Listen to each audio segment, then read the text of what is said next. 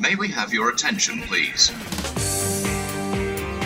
The technical experts at RSSB learn continually from feedback from the operational bodies that implement the requirements in Railway Group standards. They also keep up to date with advances in technology that may allow requirements to be met more safely or even more cost effectively. And such is the case with the package of standards published in December 2022.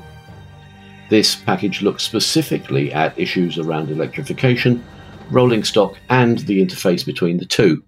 Two railway group standards were revised, two new rail industry standards published, and two existing guidance notes withdrawn.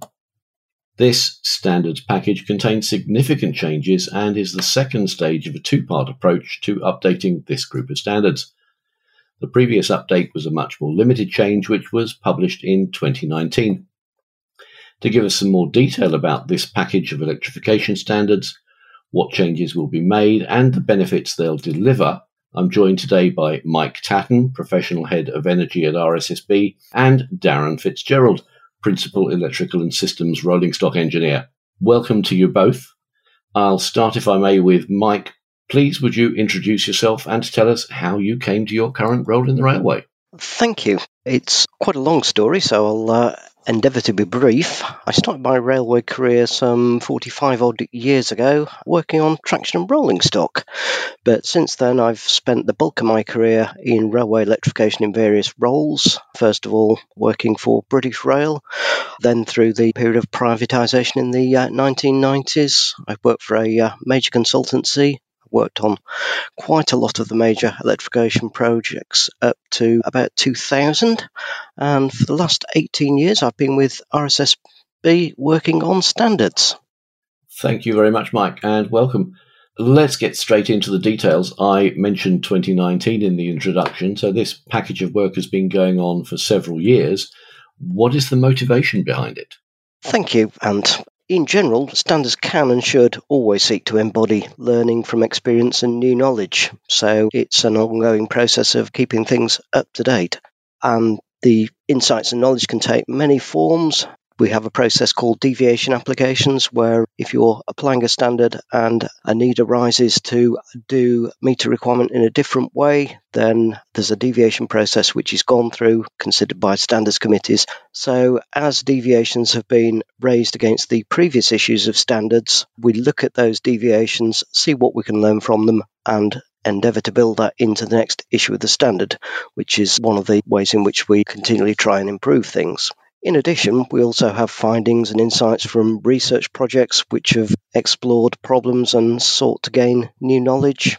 We also look for the latest developments codified in new, revised European and international technical and safety standards.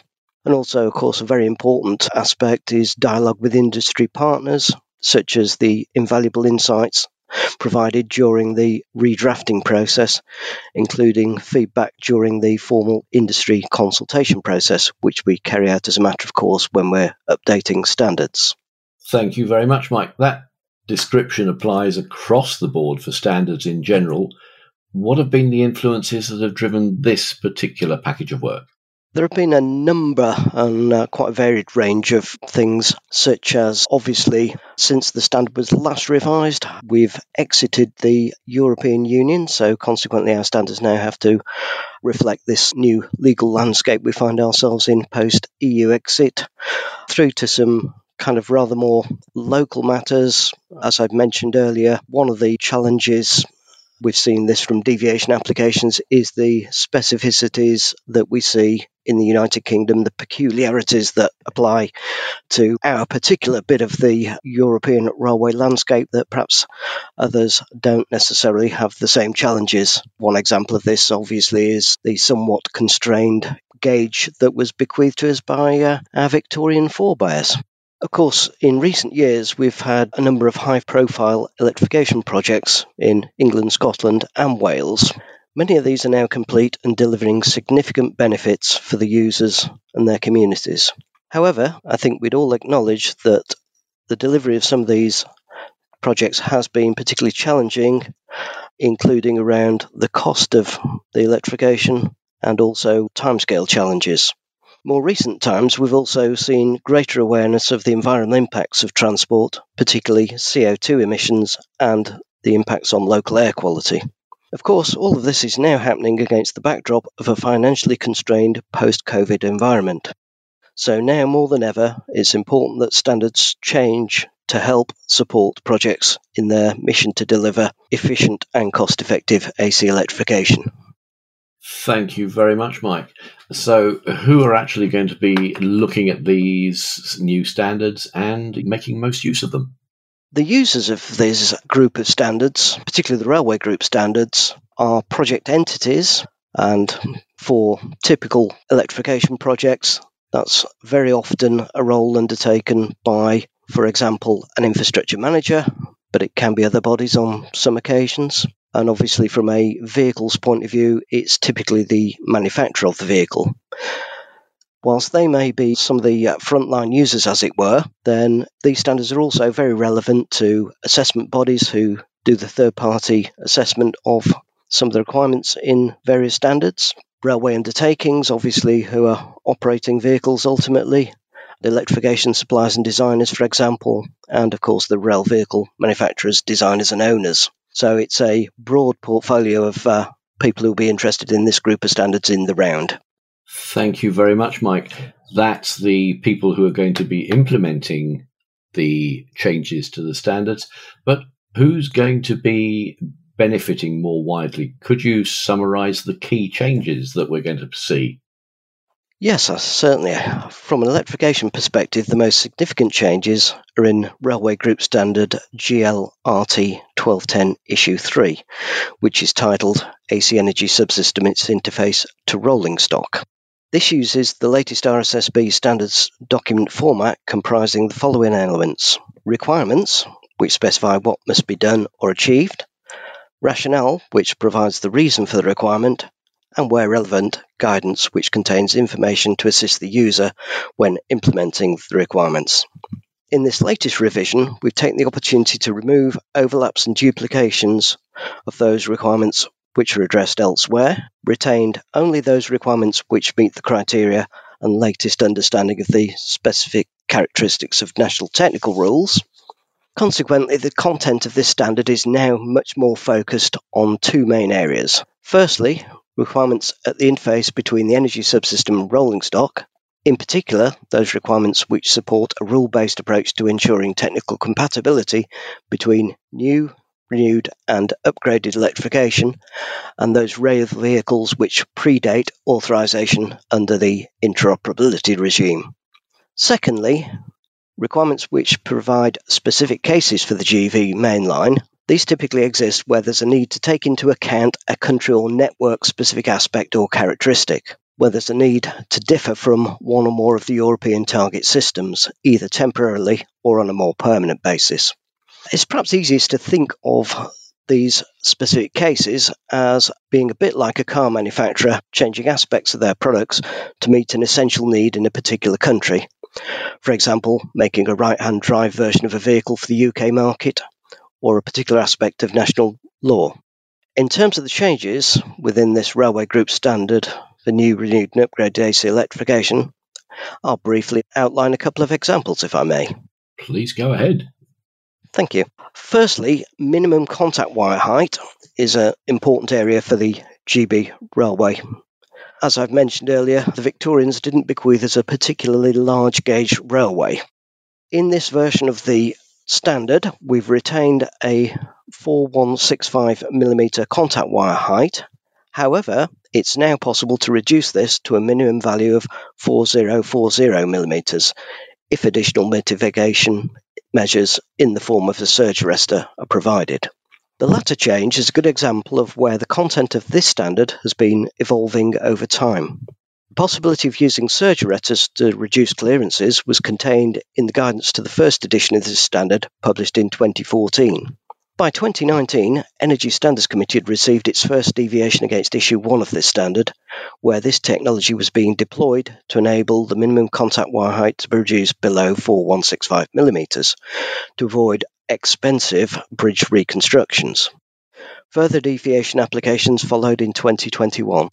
In Issue 3, we now see this experience and knowledge being integrated into the latest requirements so that this version of the standard enables the technique to be more readily used in future electrification schemes and allow people to benefit. Another important area associated with electrical clearances the approach to electrical clearances between live parts and other assets has been refined considerably in this revision. It now focuses on the interface between electrification and rail vehicles. For example, ensuring there is adequate air clearance between the live parts of the contact wire and the closest part of the rail vehicle below it. Separation by an adequate air gap between these two assets manages the risk arising from electrical flashover. This can occur if there is inadequate separation. If it does occur, an arc is struck between the two parts and vast amounts of electrical energy are dissipated in a fraction of a second. Fault current can reach several thousand amps before the protection system cuts off the supply. Consequently, these uncontrolled arcing events can be very damaging. Similarly, we need to ensure adequate clearance exists between the air gap live parts of the pantograph head and earth parts of adjacent electrification system or other fixed assets. Requirements concerning electrical clearances between live parts of the electrification system and other fixed assets such as overbridges, tunnels and other line-side assets have been removed from this issue of the standard. This is because these interfaces do not directly affect the interoperability of the rail vehicles. In this instance, the industry did not wish to codify these aspects within the new rail industry standard, Consequently, the project entity will now determine appropriate provisions for these interfaces to ensure that the relevant essential requirements in the UK's interoperability regulations are met. Thank you very much, Mike. That's covered the railway group standard. Could you now tell us a little bit more about the new rail industry standard for energy? Thank you. Yes, this rail industry standard for AC energy subsystems and its interface rolling stock, RIS 1853 ENE is a new standard. It primarily contains requirements previously in Railway Group Standard GLRT 1210 Issue 2, which do not meet the criteria for national technical rules. However, it only retains those requirements which industry considers need to be within an RSSB published standard. So, if I may, I'll give you a couple of examples of what's been retained. One good example is the signage associated with electrification. This includes trackside signs which are provided to inform the drivers on the approach to phase separation sections, also commonly known as neutral sections. Other examples include requirements which specify the dimension to be used for establishing the overhead contact line zone. These dimensions are used in conjunction with requirements in European standards which referenced within the national technical specification notices. The dimensioning of this zone is typically set out at national level. This dimensioning supports requirements for the electrical bonding of accessible metal items at line side and which can be a source of an electric shock risk to a person if a live contact wire or catenary wire breaks and comes into contact with them whilst it's still energized. This is the smaller of the two documents and contains a relatively modest number of requirements. Mike, thank you very much. That's a fairly long explanation of those two. Could you wrap up what those standards really mean in practice? Thank you. Yes, I can. In summary, the latest Railway Group Standard and Rail Industry Standard for AC electrification brings a much more focused approach to this aspect of standardisation. This has resulted in an overall reduction in requirements of around 50%. Clearly, this represents a very significant and important change to the standards landscape. Once we've explored the changes to the rolling stock documents, perhaps we can take a look at the overall benefits of these changes. Mike, thank you very much for summing that up. Now let us turn to Darren Fitzgerald to look at the aspects that affect rolling stock directly. Darren, as with Mike, I'm going to ask you first of all to introduce yourself and tell us how you came to your role in the railway. Thanks, Ant. Yes, I'm Darren Fitzgerald, Principal Electrical and Systems Rolling Stock Engineer, and I joined the railway in 2005 as a traction and rolling stock apprentice. I've held a few positions in the railway since, mainly with an operator, or actually almost all with an operator, until last year in April 2021, I joined RSSB as uh, Electrical and Systems Rolling Stock Engineer. Thank you very much, Darren, and welcome to the RSSB podcast. Could you start by giving us a summary of the key changes to the rolling stock, group standard, and industry standard? Absolutely, thanks. So, in terms of the changes that were made, they were made in, in broadly the same way as the changes were made to the energy standards. So, that's the standards that Mike was discussing. And we looked at deviations similarly and discussed with stakeholders the different needs they might have from the standards and reflected on good practice that's out there, but also quite a focus on removing duplication as well. Um, if there's duplication amongst standards, it's likely an increased cost to industry and also adds complexity to introducing products to the market, especially for rolling stock. So it was important to us to rationalize those, remove any duplication and make the, the standard as effective as possible the two standards for rolling stock the RGS, which is GMRT 2111 issue 3, and the rail industry standard, which is RIS 2715 RST issue 1, are now available on the RSSB website. They define the interface from the rolling stock to the overhead contact line. And they really provide a more practical, efficient way of applying the requirements uh, in comparison to the previous issue of GMRT 2111. Darren, thank you very much. Could you give us a couple of examples of what's changed? One example is vehicle bonding. So this is how the vehicle's bonded to Earth and and its compatibility with the energy subsystem and how that works. This was removed as a national technical rule in GMRT 2111 issue 3 and any bonding requirements moved to the rail industry standard instead. Through discussions with our stakeholders, we found that through the application of the NTSNs, which are compulsory via legislation, that this was already something that was covered, although it was quite a complex way of it actually being applied. So instead of repeating the requirements, we've tried to set out clearer guidance to show how bonding should be applied and then give some options in the rail industry as standard instead on how this might be done on a route by route basis. Additionally, changing the way that process works gives railway undertakings more freedom in some of the decisions they make and also removes the requirement to assess bonding as a national technical rule, which is an improvement. Another example is the, the warning line, often referred to as the cant rail warning line, which is the orange stripe that goes around the top of vehicles. This has had to change due to, as Mike mentioned, the lowering of the overhead contact line, minimum possible wire height. This is now with reference above rail level rather than from the overhead contact line. What this means is it, it was just a more effective method of applying the warning line, and it means that the overhead contact line height now doesn't matter in terms of applying something to a vehicle. And as wire heights vary across the network, this could be quite complex to get right in many cases. One more example might be automatic dropping devices and overheight devices, which are two different methods of automatically dropping the pantograph. These requirements were previously conflated and mixed up because they're two different functions, but often they're mistaken for one another. So these have now been clearly separated in the standards, and this has resulted in a more coherent flow through the standard as well. Thank you very much, Darren. Very comprehensive examples. Could you tell us then what are the main benefits for this standards change? So the entire suite of standards, the two from the for the energy subsystem and the two for the rolling stock subsystem, give a smaller, simpler, and more focused set of requirements, particularly for those which are national technical rules, and improve clarity and ease of application. So, for example, helping standards users to more easily differentiate between a requirement which which supports authorization for the energy and vehicle subsystem prior to use, and those which support the establishment of vehicle and route compatibility for a particular use. There's also a reduction in the need for third party conformity assessments in some areas, and as well as a, a reduced number and more limited high cost infrastructure interventions at places such as overbridges and other structures we're electrifying our existing railway, as Mike mentioned, with with its uh, historic gauge and space constraints, was sometimes very complicated.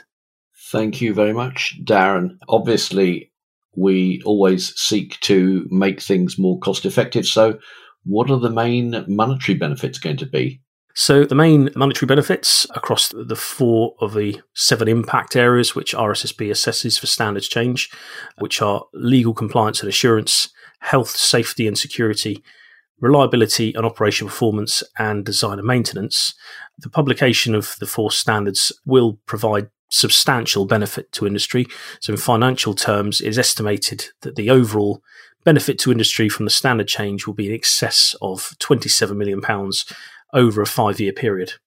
And in addition to these benefits, the documents can also help support the efficient and timely delivery of future electrification and rolling stock projects. Therefore, if you were to include all of the wider industry benefits, the potential for overall cost reduction associated with AC electrification in the future is likely to be substantially greater. Thank you very much, Darren. So these documents were published in December and they're in the RSSB standards catalogue, but when do they actually enter into force? The railway group standards and the rail industry standards ent, ent, well, the rail industry standards are into force straight away, but the rail group standards enter into force on the 4th of March 2023. Thank you very much, Darren, and thank you very much, Mike, for your input on the energy standards. There is more information available on these standards on the RSSB website the Standards Quarterly Briefing webinar, which was recorded in December 22, has a short piece on these standards. And in addition, there's going to be an extended webinar dedicated to this package of standards, which is scheduled for the 20th of February 2023. So please register for that. And don't forget, you can get in touch with the experts at RSSB via our website using the customer portal.